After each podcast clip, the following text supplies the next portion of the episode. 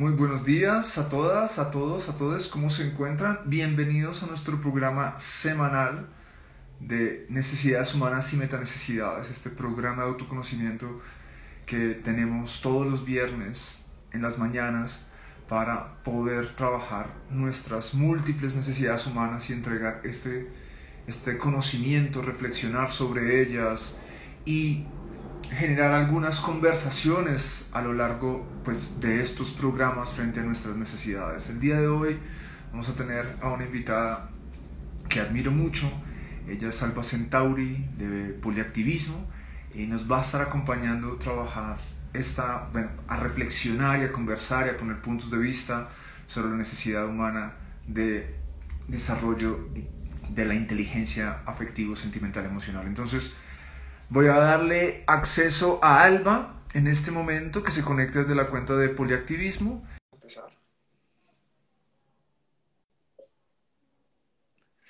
Bienvenidos a todos quienes se están conectando en este momento. Alba Centauri. Hola Daniel, ¿cómo estás? ¿Cómo amaneces? Amanezco, amanezco. Estoy aquí todavía medio madrugada, con la cama sin hacer. ¿A qué hora te despertaste hoy? Yo me despierto normalmente a las 6, lo que pasa que no empiezo a trabajar como hasta las 10, ese es un rato más para mí, hago ejercicio, me tomo mi tecito, leo. Entonces, bueno, sí, estoy, estoy hoy recién levantada. Oye, gracias, gracias por sacar el tiempo para nosotros. Eh, bueno, en tu rutina, en tus, en tus responsabilidades. Y bueno, me encanta tenerte acá el día de hoy para trabajar esta necesidad. Sé que, sé que tú o te vi una publicación en algún momento de que a ti no te gusta o recomiendas no llamar inteligencia emocional a la inteligencia emocional. Tienes otra palabra para ello. Pero antes, antes de que lo respondas, antes de que lo respondas, para aquellas audiencias que nos van a ver en diferido y que nos están viendo en sincrónico, cuéntanos un poco de ti para al menos darles un marco de quién es Alba Centauri, porque muchos quizás no te conocen. Vale, claro. Bueno, pues eh, yo soy psicóloga y educadora sexual. Eh, trabajo desde la cuenta o administro la cuenta de poliactivismo, en donde trato de mm, ofrecer información sobre diversidad relacional en todos sus aspectos. Digamos que el nombre remite al poliamor, pero yo personalmente pues hablo desde un enfoque más cercano a la anarquía relacional y trabajo tanto individualmente, uno a uno, en, acompañamientos individuales, como de pareja, de trieja y talleres grupales en desarrollar habilidades para las relaciones, eh, aprender a gestionar las emociones, y también eh, profundizar en el autoconocimiento, que es algo que es muy importante para este tipo de propuestas. Súper, listo. Entonces aquí nos acaba, se acaba de hacer esta introducción, Alba. Eh, muy invitadas a seguirle en su cuenta de poliactivismo. Quienes no la siguen aún, súper recomendada. Es uno de los cuentas de referencia que les invitamos a que sigan. Ahora sí, habiendo esta introducción, uh, inteligencia relacional, perdón, inteligencia emocional. Sé que no lo usas así, te vi una publicación frente a eso. Pues no me acuerdo, los, los, las, los creadores de contenido nos, nos toca inventarnos tantas cosas para sostener a la, el, el, interés comunitario que, que no recuerdo exactamente a cuál te refieres en estos momentos, sin embargo, pues sí, en general hay algunas palabras como salud, como inteligencia, como natural, que, creo que nos evocan unos símbolos con los que pues yo no estoy tan de acuerdo en el sentido de que mm, la inteligencia pues mm, puede involucrar muchas cosas distintas y considerar que hay solo una forma posible, por ejemplo, de tener inteligencia emocional sería muy capacitista. Es decir, si empezamos a medir con un test estandarizado, como les encanta hacer a los gringos, cuál es el nivel de inteligencia emocional de acuerdo, bueno, pues a eso que escribió, ese término se lo inventó Goldman, creo, ¿no? Daniel, Daniel Goldman. Goldman. Sí. Si empezamos a medir de acuerdo a los criterios de este señor la inteligencia emocional, seguramente descubrimos que hay una gente que está en, la cúspide de, la norma, ¿no? De, de la normal y, mucha gente en los extremos también. Y, y bueno, si medimos la inteligencia emocional o de cualquier tipo, según lo que es estadísticamente más común, pues siempre vamos a correr el riesgo de ignorar, invisibilizar, no tener en cuenta que hay otras formas posibles de inteligencia que a lo mejor no las mide esa herramienta o que a lo mejor no se miden según esos criterios. Entonces, te pregunto aquí, ¿cómo te gusta o cómo tú te acercas a, esta, a este concepto de la, pues no sé si lo voy a mismo responder, pero de la, del manejo, de la gestión de, de, mis, de, mi capacidad emocional frente a la recepción de estímulos? Bueno, yo creo que le podemos llamar exactamente eso, competencias emocionales, eh, podemos hablar de neurodiversidad también desde un enfoque como más amplio que incluye otros factores además de lo emocional, ¿no? Que incluye distintas formas, como tú dices, de responder a los estímulos del entorno, de interpretar esos estímulos y etcétera. Entonces, sí, yo creo que pues el, marco o el, o el paraguas que acogería para mí todo ese concepto es la neurodiversidad, que es como el reconocimiento de que cada proceso cognitivo es diferente en cada persona y no necesariamente hay un tipo que es normal, aunque haya aparecido o aunque nos hayan hecho creer a través de herramientas psicológicas, psiquiátricas, que hay una forma normal de ser, pues a lo mejor eso no es tan, tan así. Y, y debajo de la neurodiversidad, pues sí, yo hablaría, yo en general hablo de herramientas, competencias, habilidades de regulación emocional. Súper, me parece, me parece, Gladys, te quería preguntar, es como para que unamos nuestra, nuestra semántica y, se, y estemos como en la misma página.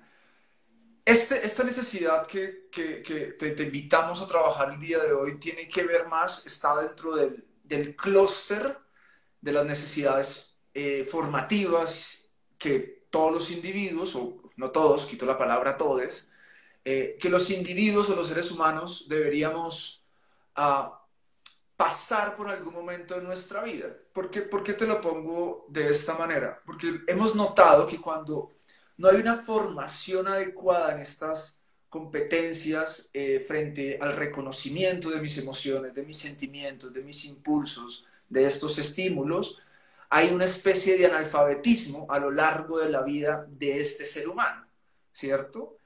Y, y cuando llegan estos estímulos, no se puede relacionar con ellos porque, puta, pues, pues no sé qué me está pasando. Y al no saber qué me está pasando, ah, pues me cuesta tener una relación adecuada conmigo, con mis necesidades, y por lo tanto, poderme relacionar mejor adecuadamente con los demás. Por eso este como que es el marco que hiciéramos, que tuviéramos a lo largo de esta conversación. ¿Cómo te sientes? ¿Te parece, te sientes cómoda ahí?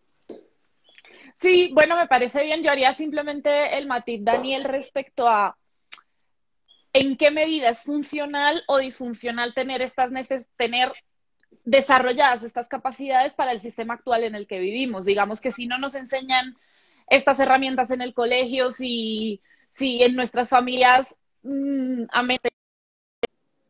no se ha desarrollado, ¿no? Em, como, como estas habilidades, ¿por qué no le es funcional al sistema? Es decir, en el mundo capitalista no interesa que la gente que tiene que estar nueve, diez horas frente a un computador sentada en la oficina conecte con sus necesidades, conecte con sus emociones y sepa conectar con las emociones de otras personas, aunque mejoraría el ambiente laboral, aunque mejoraría la vida de mucha gente, por lo menos desde mi perspectiva, tener estas habilidades más desarrolladas, pues yo creo que lo que le es funcional al sistema en estos momentos es otra cosa. Entonces, ahí ese como, digamos que hago, eh, pondría un asterisco en lo necesario que es esto. O sea, es necesario, depende de lo que quieras hacer con tu vida. Si te toca estar en una fábrica poniendo la misma pieza sobre el mismo tornillo durante ocho horas parado, pues a lo mejor mm, hacer esto lo único que va a hacer es que te des cuenta de la situación en la que te ha colocado el sistema y sea muy frustrante. Entonces, bueno, pues lo necesario que es es cuestionable, sí.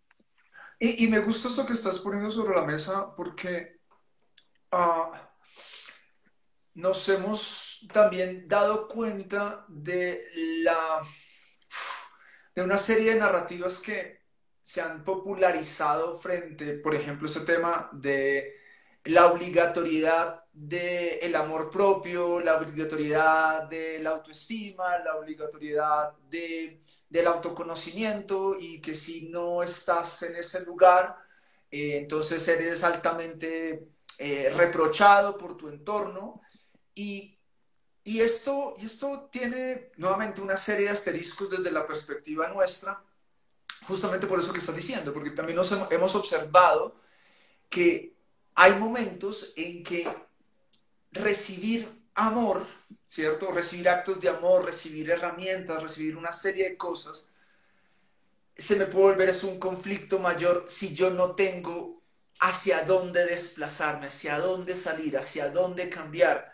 Y entonces empieza a generar este, este discurso, empieza a generarme muchos conflictos con la realidad. Y si no hay un acompañamiento o no hay una red adecuada que nos pueda sostener, pues esta obligatoriedad versus mi realidad concreta se vuelve un conflicto mayor. No sé si es esto mismo lo que estás tratando de compartirnos. Sí, exactamente a eso me refiero. Eh, con el amor propio, pues es todo, digamos, yo he hablado del capitalismo, el amor propio, la carga, yo creo, contextual más fuerte es en ese sentido el, patriarcado, porque claro, o sea, ¿cómo voy a desarrollar yo una capacidad de quererme a mí misma cuando todas las revistas que leo, mm, todas las mujeres que salen en televisión, los mensajes que recibo continuamente, incluso desde la familia, ¿no? Ay, por fin te pones un vestido, qué bonito que te vistas como una niña. Todo, la, todo me bombardea de autoodio, ¿no? Eh, sí, entonces, mm, efectivamente, si yo empiezo a desarrollar esas estrategias dentro de un sistema que me necesita pequeña, sometida, odiándome a mí misma para funcionarle al sistema, pues voy a empezar a, crear grietas y a, estar en un lugar en donde a lo mejor mi existencia termina siendo más incómoda de lo que era cuando me odiaba.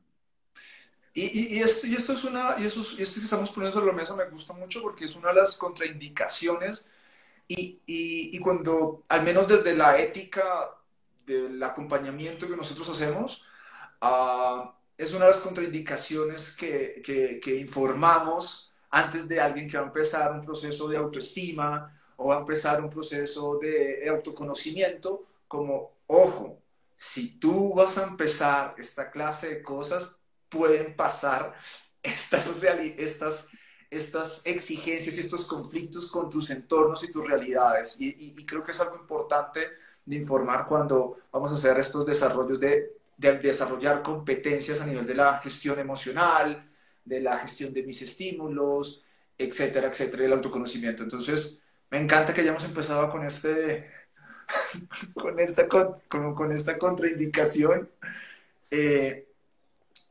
pero se va a iniciar. ¿Por qué crees que es importante iniciar este, este proceso formativo, este proceso de eh, pues de de conocimiento frente a nuestras emociones, nuestros sentimientos, nuestros estímulos, nuestros impulsos? Bueno, pues para mí, digamos, la razón que motiva mi activismo es el reconocimiento de lo importantes que son las relaciones interpersonales en el bienestar, ¿no? Em, yo antes de, trabajar en esto, mm, estuve un tiempo diseñando un curso de psicología positiva Em, para una organización aquí en Colombia. Y en ese tiempo tuve que encontrar, digamos que mi, mi, tarea era encontrar las bases científicas de esas técnicas que la psicología positiva proponía, el mindfulness, la gratitud, bueno, son distintas eh, estrategias. Y me sorprendió un montón cuando llegué a la parte de investigar, de hecho era el primer módulo, el tema de las relaciones. Ahí pues creo que el estudio principal es un estudio longitudinal de Harvard, en donde siguieron durante literal 70 años a, las, a las mismas personas y estaban esperando encontrar como indicadores de una buena vida, pero no pero estaban pues midiendo cosas como eh, la frecuencia cardiovascular, eh, los hábitos alimenticios, y encontraron que había una relación directa totalmente, o sea, que era causal, una relación causal entre la soledad y la muerte por problemas del corazón. Entonces, esto pues me marcó profundamente, ¿no? Como una persona además que, como me he movido por distintos países, pues he tenido que terminar relaciones muchas veces sin desearlo, dejar a gente atrás, alejarme de personas muchas veces. Mm, esta relación causal entre la soledad y la muerte, literalmente, ¿no? Como la, muerte por degeneración cardiovascular, pues me marcó mucho porque, claro, o sea, el mensaje del estudio finalmente es construye y cuida tus relaciones para vivir bien, para vivir feliz. Bueno, estaba relacionado a, este tema físico, pero también al bienestar psíquico en general, a, la, a, la, satisfacción, al nivel de satisfacción con la vida. Entonces, digamos que eh, yo creo que una, una condición necesaria para una buena vida para el bienestar es tener buenas relaciones o tener relaciones satisfactorias en nuestro entorno. Y para construir estas relaciones, si bien al sistema no, le gusta tanto y prefiere que solo nos relacionemos con una persona o con un mínimo de personas que es la familia, pues eh, desde mi punto de vista, cuanto más extensa es esa red, pues mayor bienestar vamos a, tener y, para poder desarrollar esas buenas relaciones tenemos que autoconocernos, saber regular nuestras emociones, tener competencias de comunicación y de llegar a acuerdos, en fin, desarrollar toda esta serie de, habilidades que a la mayoría nos toca desarrollarlas muy tarde, ¿no? Porque, pues eso, nos enseñan en el colegio, venimos de familias disfuncionales, el resumen sería para vivir bien. Ok, ok, ok. listo, listo. Ah, bueno, me, encanta este, este, este, enfoque que estás colocándole a la comunidad de Sextima y sé que también personas de la comunidad tuya se están conectando aquí. Saludos a, Ave y a las personas que están aquí viéndonos en, en directo y bueno, que nos van a ver en diferido. Totalmente de acuerdo contigo. Eh, eh, creo que es el, foco también desde el cual nosotros nos acercamos a, las, a las, relaciones y, y, creo que también es muy importante,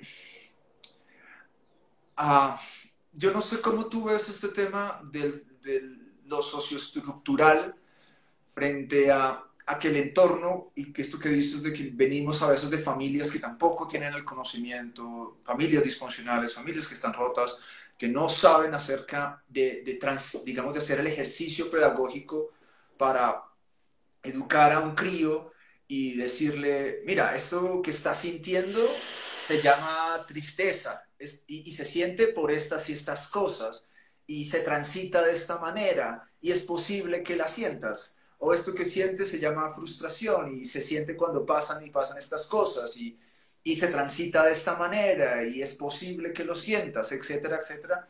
Pero eso casi no pasa y, y, y empieza a suceder, y aquí me voy a meter por una línea, de este positivismo tóxico en el que solo las emociones que el sistema considera buenas y posibles son las validadas y aceptadas, están dentro de la norma. Entonces, la felicidad, la alegría, la dicha, la extroversión, el júbilo, oh sí. Y esas, toma tu galleta, tu aplauso, pero las otro grupo son altamente invisibilizadas. ¿Tú cómo has visto esto desde tu lugar de trabajo, desde tu conocimiento? Sí, bueno, tanto desde mi experiencia personal como desde la profesional, lamentablemente estamos en una época, porque yo creo que no ha sido así siempre y la filosofía se ha molestado por muchos años en investigar las emociones más desagradables. Yo prefiero hablar de agradables y desagradables. Mm, las emociones en general tienen una valencia, ¿no?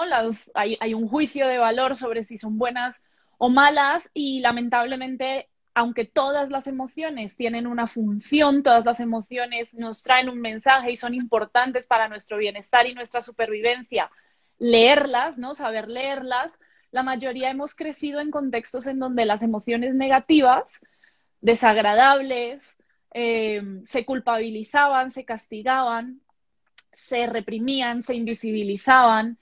Y cuando esto pasa, pues podemos llegar a ser una clase de persona que o bien las experimentamos y no tenemos las estrategias, o sea, experimentamos esas emociones desagradables sin las estrategias de regulación necesarias para expresarlo de formas no violentas, de formas no agresivas, y a la vez personas también que directamente ignoran que tienen estas emociones, hacen como si no las sintieran y, e imponen esta visión de todo tiene que ser bueno todo el tiempo sobre sus relaciones culpabilizando, o sea, reproduciendo el modelo de, de sus lugares de crianza en donde culpabilizan las emociones desagradables en otros. Entonces, bueno, esto creo que genera muchas dificultades a la hora de relacionarse, ¿no? Porque además quienes hemos reandado el camino en reconocer, regular, aceptar, empezar a aprender a expresar nuestras emociones desagradables, pues cuando nos encontramos con personas que, que no son capaces de sostener esto, que creen que experimentar tristeza o experimentar enojo es algo, es un defecto de la personalidad, ¿no? Como una falla, em, pues, pues se vuelve imposible el diálogo, ¿no? Se vuelve imposible el diálogo desde un lugar porque creo que una de las violencias más fuertes que se le pueden, que se pueden ejercer sobre un ser humano es invalidar lo que siente. Así es, así es. hay, hay, una, yo creo que esto lo hemos hablado antes personalmente, eh, que a veces terminas de, de, golpe y quedo como, ok, ¿será que ya terminó? ¿No terminó? ¿Quieres continuar? Sí. Sí, tengo una forma particular como de hablar en donde trato de ser como súper concisa con las ideas y después de enlazar un par, freno. ¡Ta! Listo, bien, me voy a, acostumbrar a esto nuevamente. Ah, entonces veníamos chiquichín, chiquichín. Uh, este tema de la invalidación, fíjate que, que, es algo muy y que se queda pegado para toda la vida. Eh, y es que aprendemos este hábito que fue enseñado por estos contextos, por estas relaciones, estas relaciones exógenas, y cuando incorporamos este sistema de que fue enseñado de no, no puedes sentir eso, eso no es posible, y cuando lo sientes lo, es prohibido, negado, eh, desvalorizado, eh, llegamos a un punto en nuestro desarrollo personal, en algún momento de la adolescencia, de la infancia, en que ya comenzamos nosotros a graduarnos de ese, en ese sistema y cada vez que nosotros lo sentimos, sentimos también emociones negativas o incómodas o desagradables, pues no, no, no, me las empiezo también a negar. Y sigue este ciclo reproduciéndose. Entonces, ya cuando otro lo va a sentir, no se lo permito tampoco, ¿no? Entonces también al veo una amiga llorando, digo, no, no sientas eso, tú vas a estar bien, tú vas a ser capaz, todo es posible, eh, vas a salir adelante. Y... Deja de llorar, qué frase tan popular y tan violenta al tiempo. Deja de llorar. Deja de llorar. Es horrible. No llores más. No llores más. No sientas miedo. Y, y, este tema de, de, de no tener la capacidad para recibir viene, esto ha sido transgeneracional, ¿no? O en algún momento esto se rompe y, nos llega hasta nosotros esta, yo, yo, yo lo diría discapacidad para poder recibir las emociones incómodas propias y de los demás, porque no hay una formación en, esta, en estas competencias afectivas, emocionales, y, sentimentales. Hay, un, tema bien fuerte ahí, de no podernos recibir en, muchos lugares a nosotros mismos. Claro, o sea, digamos que ahora eso lo podemos expresar en, en, frases, es, es, una violencia verbal, pero ¿cuántas personas no han crecido con la, con la, el, el estereotipo de la mamá que cuando lloraban les decía, ven que te voy a dar para que tengas por qué llorar, ¿no? Para que tengas una razón de verdad para llorar. Entonces, esto, pues generacionalmente es un trauma acumulado que en inicio se había una, un, como un control de, de, la expresión emocional, incluso físico, ¿no? Con violencia física. Y también es algo cultural, ¿no? Yo me acuerdo cuando estudiaba hace ya montones de años psicología, el ejemplo de una cultura creo que eran dentro de los pueblos originarios del norte de América o, sí como muy, muy al norte de, la tierra, en donde hacía tanto frío que si las niñas lloraban, se les congelaban las lágrimas y les podían hacer daño en el ojo porque el cristalito de hielo pues les, les dañaba el ojo. Entonces se castigaba fuertísimamente a las personas que expresaban su emoción a través del llanto como una estrategia pues para prevenir el, el daño, para prevenir el, el dolor. Entonces, no es una cuestión, yo creo, tampoco aquí de hacer juicios de valor como de, no, y esa mamá, qué terrible, que, que te sacaba la zapatilla para decirte, ven que te voy a dar una razón para llorar.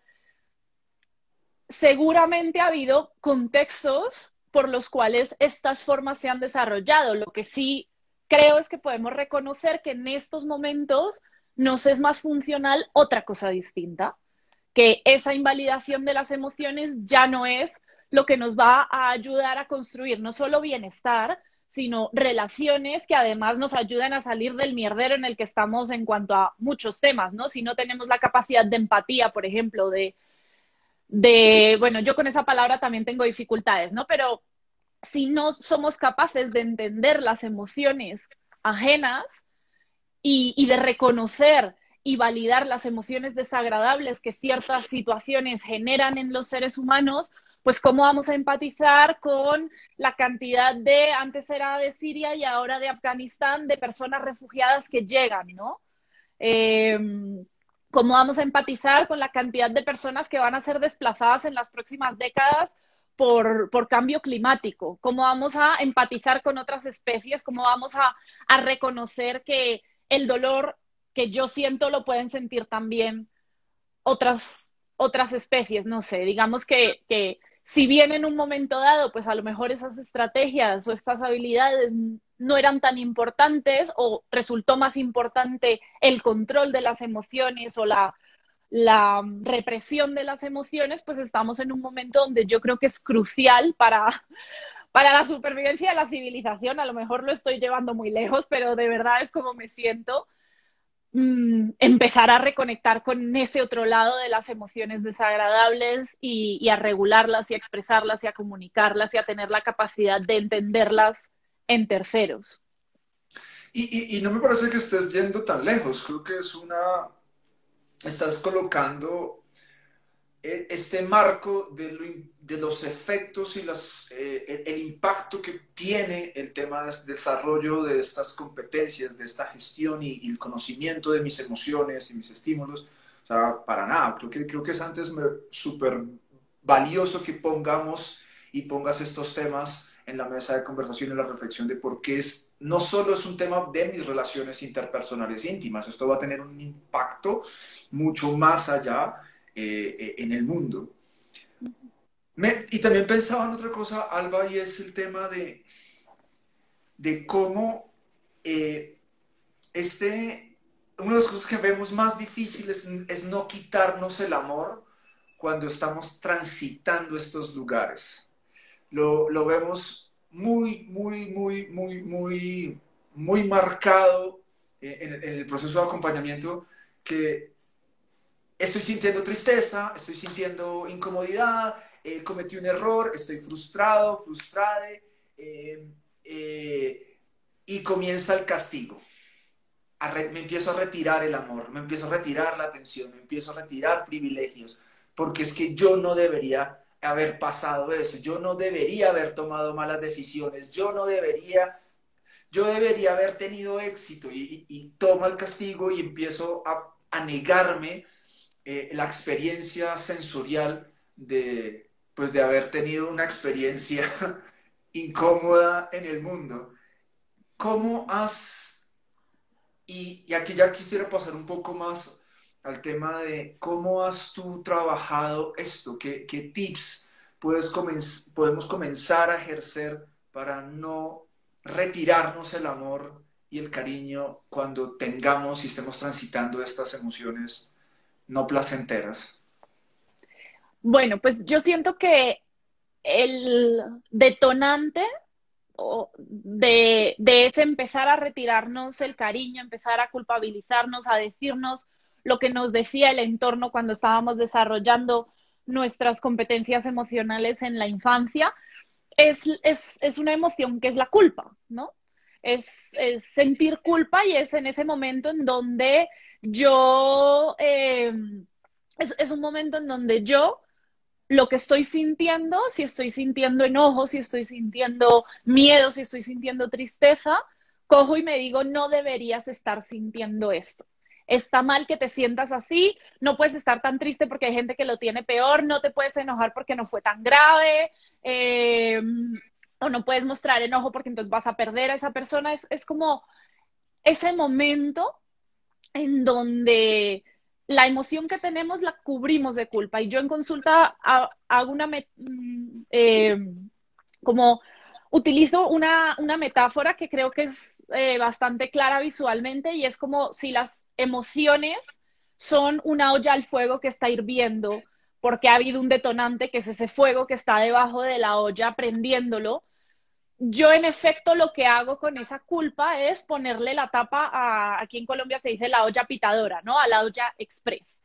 Entonces, esas emociones siguen ebulliendo porque literal hay un detonante que es el fuego que está ardiendo, pero yo las tapo y llega un momento en donde ese acto de invalidarme a mí misma las emociones o también cuando me lo invalidan desde fuera, pues genera una presión que en algún momento estalla, sí o sí estalla. Entonces, em, yo creo que el primer trabajo, ¿no? O sea, como el consejo, el tip para empezar a desmontar esto es darme cuenta cuando me estoy autoculpabilizando y entender que la culpa, mm, si bien tiene una función social, ¿no? Es como esa emoción que nos ayuda a, sostener, a mantener nuestra pertenencia al grupo para de esa forma, pues, o sea, sostener la pertenencia al grupo cumpliendo con las normas sociales de este grupo, ¿no? Entonces nos sentimos culpables cuando hacemos algo que creemos que no deberíamos hacer. Pues lo que pasa es que vivimos en una cultura muy compleja en donde esas normas sociales son a veces contradictorias. Pasa muchísimo entre la gente poliamorosa, feminista, queer, que tenemos dos conjuntos de valores que son los hegemónicos y los disidentes, los propios, los, los, eh, transgresores, y entonces la, si, si, nuestra emoción de culpa se genera cuando, cuando nuestros actos, nuestras emociones o nuestros valores se contradicen, ¿no? Cuando hacemos algo que nuestros valores dicen que está mal, o cuando hacemos algo contrario a lo que sentimos, o cuando sentimos algo contrario a lo que creemos que debería ser, a, los valores, ¿no?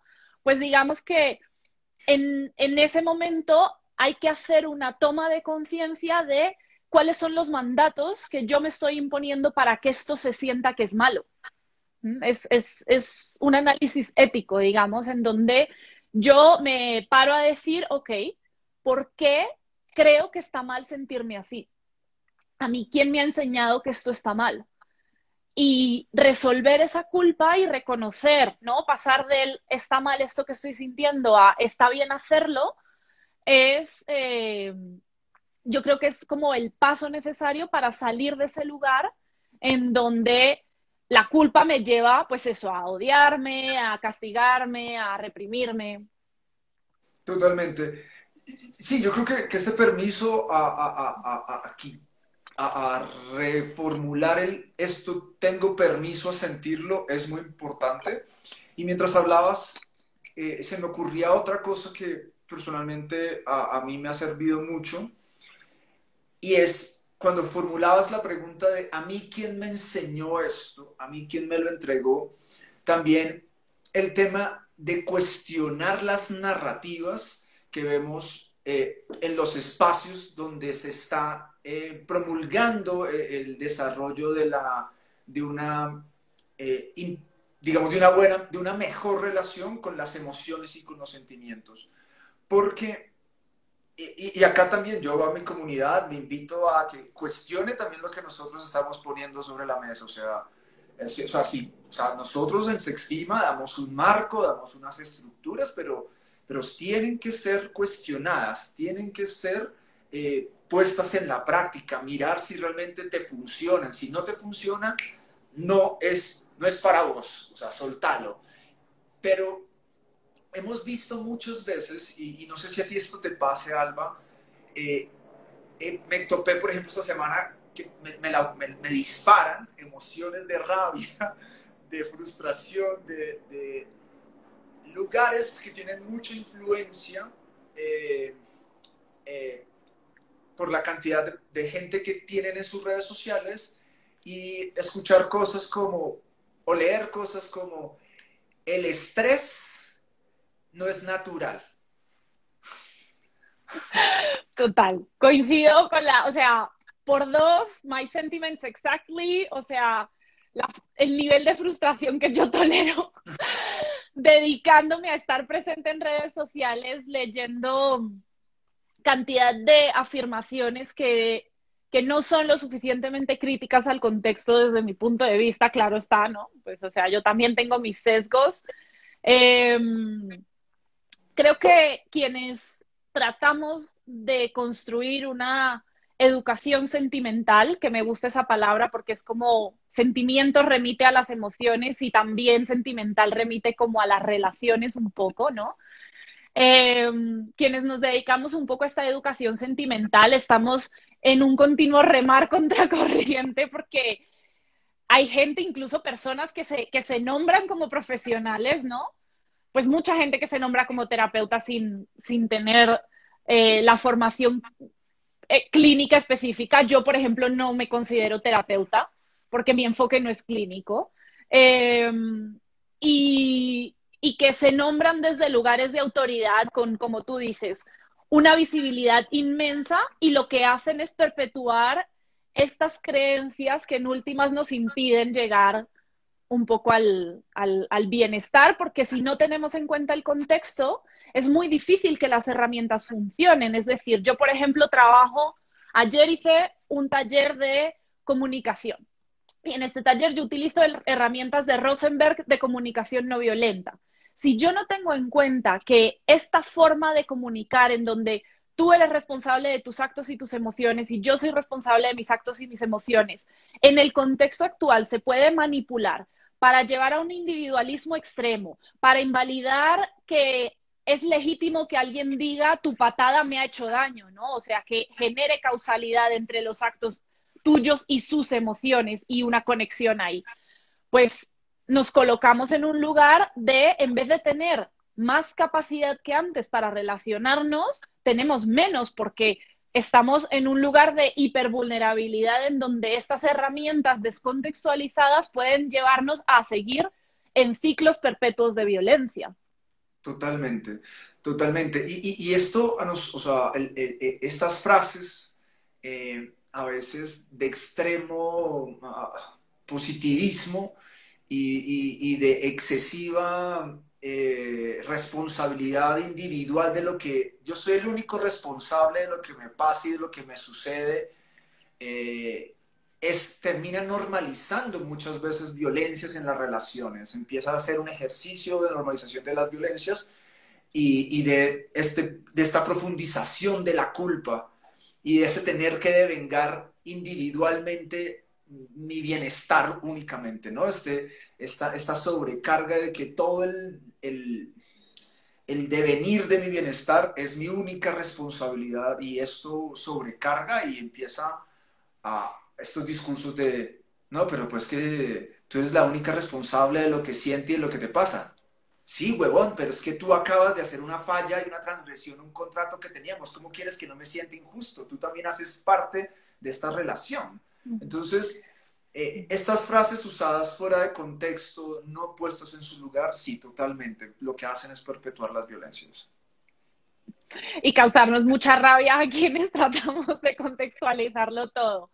Sí, además es que, o sea, desde el marco, por ejemplo, del poliamor, de la no monogamia, de las relaciones múltiples disidentes que buscan construir, que, que son intencionales en cuanto a que tienen un, un fin, ¿no? Por ejemplo, ser más feministas, ser más equitativas, lo que sea. Esta idea de eh, y este, esta atomización extrema de las emociones en donde tú eres responsable de, las, de tu felicidad y yo de la mía y no hay conexión.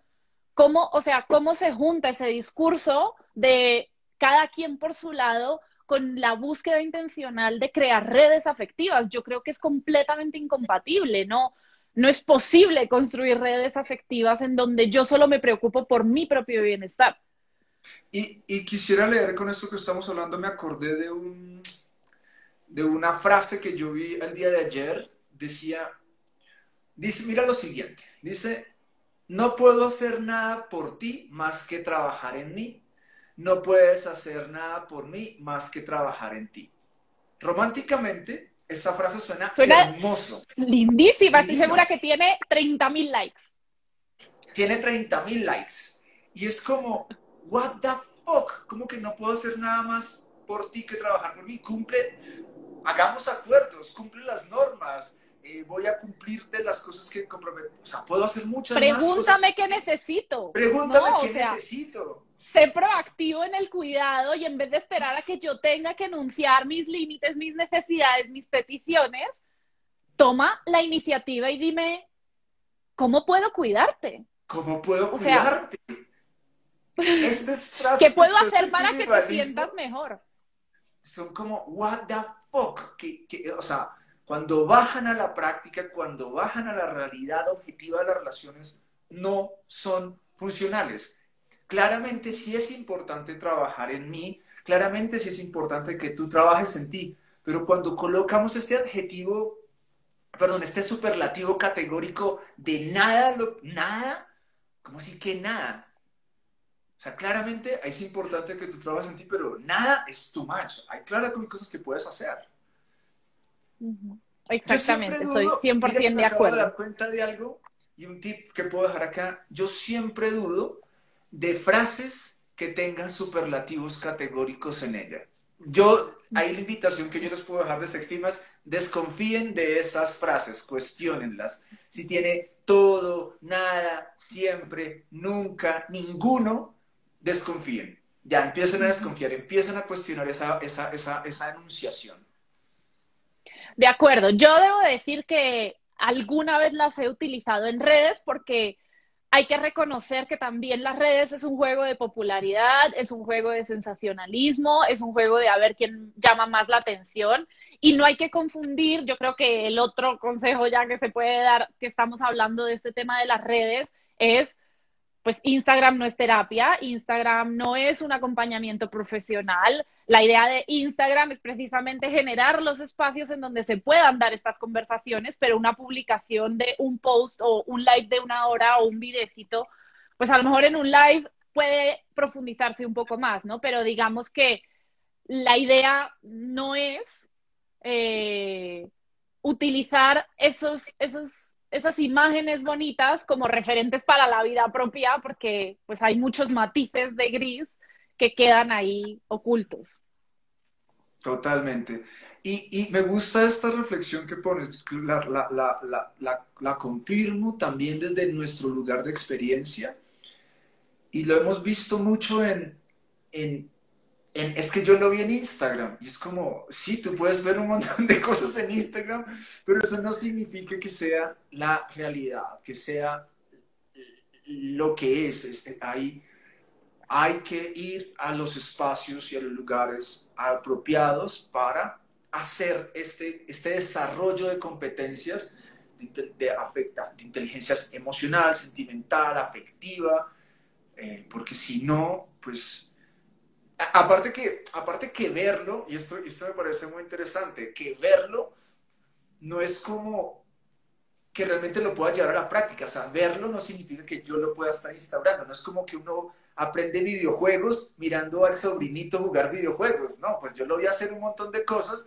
pero instaurar la habilidad requiere de llevarlo a lugares de práctica, lugares de acompañamiento, lugares de marcos seguros donde tú te puedas vulnerar, porque eso es muy importante y, me gustaría que, que, me agarraras, que lo complementaras, es que para que podamos vulnerarnos, poder conectar con estos eh, sentimientos, emociones, impulsos que quizás no hemos tenido la posibilidad en otros espacios, necesitamos sentirnos seguros. Por lo tanto, es muy importante ir a lugares seguros para poder hacer estos procesos de formación. No sé tú qué opinión tengas frente a eso.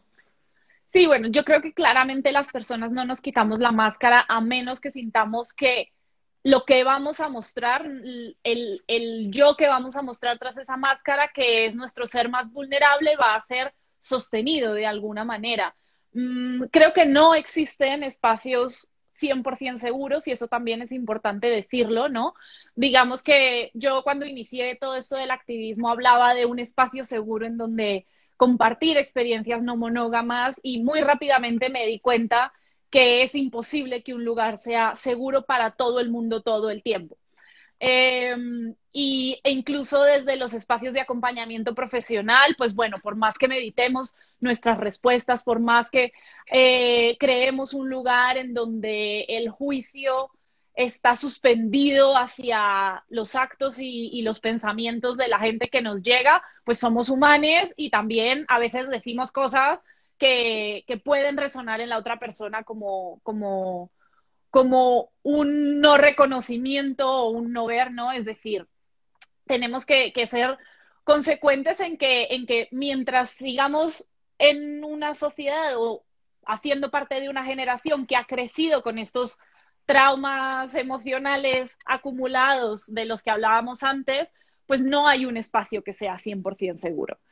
Y buscar el que más seguro se siente es importante, pero tener claros nuestros límites también para que si en ese lugar en donde nos sentíamos seguros, de repente algo nos mueve y nos hace dejar de sentirnos así, tengamos la capacidad de reconocerlo y no idealizar, ¿no? No idealizar estos lugares, estas comunidades, estos espacios, estas personas también. Alba, nos hacen un par de preguntas para ti. ¿Qué libros recomiendas de este tema que estamos hablando? Y te piden que por favor vuelvas a anunciar eh, el libro de Rosenberg. Bueno, el libro de Rosenberg se llama literalmente Comunicación no violenta. Es un libro súper sencillo. Yo me lo leí creo que en un día ojeándolo.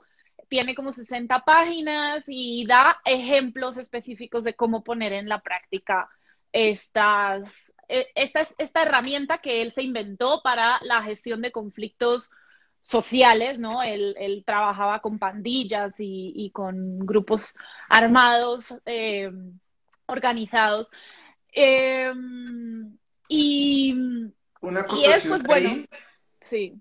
Una, eh, no sé si... hay un libro que es más amplio, de Rosenberg. Él, él nos inventó la comunicación no violenta la... ¿A quién se la robó? Porque yo, eh, todo lo que he leído siempre le nombra a él. Claro, pero él, la, él fue uno de los amplificadores, pero él mismo en una de sus obras, él dice, yo no me inventé esto, yo solamente lo estoy difundiendo. Ok, bueno. Entonces, para que lo sepas.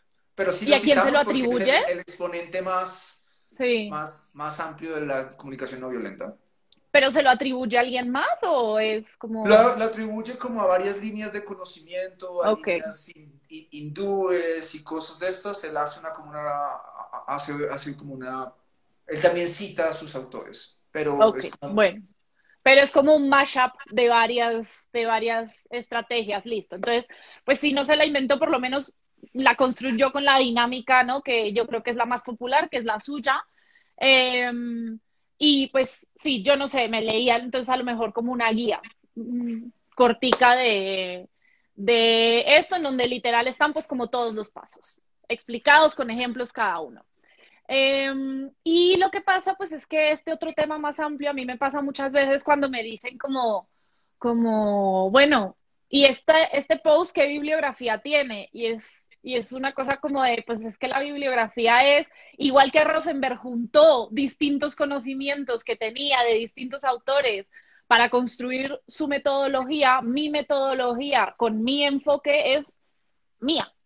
Sí, es decir, todo esto que hemos hablado, en donde, claro, hay libros que hablan del trauma, hay libros que hablan de la invalidación de las emociones, sí, pero el conjunto de las cosas que hemos estado hablando, pues es una construcción de Daniel y mía, ¿no?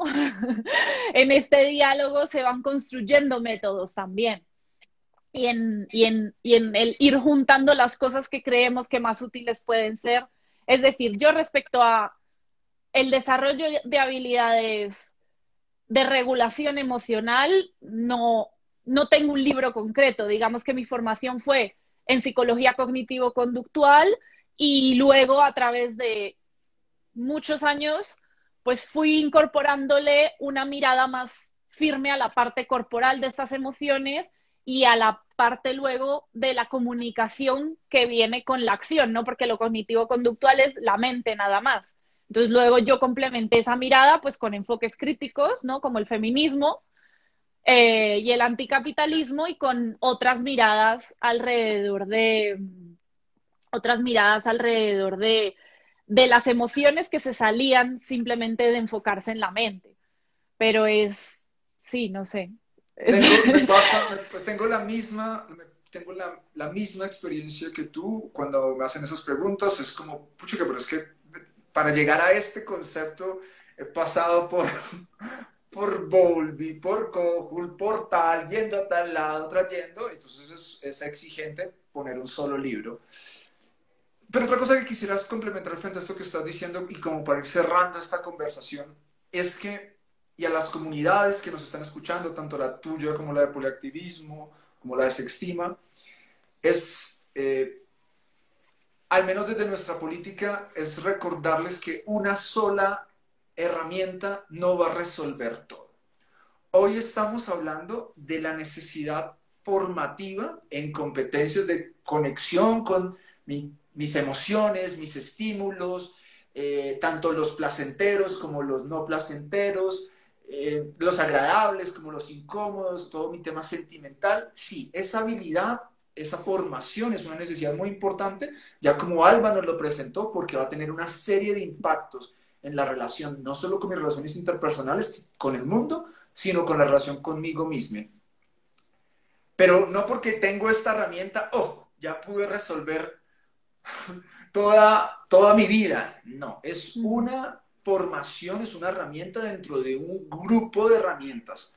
A nosotros aquí nos gusta colocar un ejemplo y es que tú para organizar la casa, eh, no, no, no solo te sirve tener una escoba, ¿cierto? Entonces no es, no es porque ya tengo la escoba, yo ya puedo hacer todas las cosas que hay que hacer en la casa. Y es como, no, necesitas otras herramientas para atender otras cosas. La cama no se tiende eh, con una escoba, necesitas hacer otras cosas. Eh, las matas no se riegan con una escoba, necesitas otras cosas. Entonces, hoy estamos hablando de una de una, de una habilidad, de una capacidad, de una formación en unos contextos particulares. Ya Alba nos lo colocó sobre la mesa. ¿En qué contexto estoy? ¿Cuáles son las contraindicaciones de esto? También lo hablamos. Eh, y que es importante si queremos eh, tener X o tipo de relaciones, pues es importante desarrollar esta formación en esta área. Eso es como que quería dejarlo sobre la mesa. ¿Tú qué quisieras compartir para ir cerrando este live, la, Alba? Sí, pues creo que como para, para cerrar y complementar tu idea, efectivamente, no solamente necesitamos un conjunto de herramientas, no solo una, para todo esto que puede llamarse mm, inteligencias, capacidades, habilidades, competencias emocionales que sirven para relacionarse, eh, sino que además la misma herramienta aplicada desde distintos marcos puede servirnos para distintas cosas. Por ejemplo, eh, yo tengo un taller de responsabilidad afectiva y uno de comunicación emocional. Los ejercicios son los mismos, pero las conclusiones a las que llegamos, dependiendo si lo hacemos desde el marco de qué es lo que es ético o el marco de qué es una buena comunicación o cómo comunicarme efectivamente, nos lleva a conclusiones completamente distintas en su aplicación. Entonces, sí, creo que adquirir un conocimiento completo de las herramientas, pues va a depender también de, de qué marcos nos nutrimos su aplicación, ¿no? No es lo mismo hacerlo desde lo cognitivo-conductual que desde una visión de las energías y el tantra, por ejemplo, aunque la herramienta sea la misma. Entonces, bueno, pues eh, sí, el, el resumen yo creo sería algo así como eh, no crean que un solo post de Instagram les va a dar todas las soluciones para una vida emocional plena. Me encanta, creo que ese resumen estuvo excelente. Alba, aquí nos preguntan y también para ir haciendo ese cierre, ¿dónde te pueden encontrar? Quien quiera acercarse a, a, la línea epistemológica que tú manejas, que has recompilado, que has desarrollado, ¿dónde te pueden encontrar? Pues la forma de encontrarme es muy fácil con el Instagram que aparece en estos momentos eh, como en vivo, que es el de poliactivismo. Yo respondo todos los mensajes, respondo todos los comentarios, excepto los que son violentos, agresivos, insultantes, etcétera. Y pues a partir de, de, ahí ya empieza el diálogo o directamente en el enlace que hay en la bio se pueden agendar las citas en una app fantástica que se llama Calendly. Super, ahí creo que coloqué, también lo puse acá en el, en el chat del, del, live, poliactivismo, confírmame si lo escribí bien. Ahí te llegará, llegará en un momento, entonces, bueno, aquí tenemos, tuvimos las reflexiones, las posturas de Alba Centauri, eh, acompañándonos en este live eh, de nuestras necesidades humanas y metanecesidades Gracias, Alba. Bendiciones. Te admiro mucho. Excelente trabajo. Por favor, síguelo haciendo y nos vemos en otros espacios. Es siempre un placer hablar contigo, Daniel. Y a todas las personas que nos han visto, gracias. Bendiciones. Chao, chao. Nos vemos el próximo viernes en otro espacio.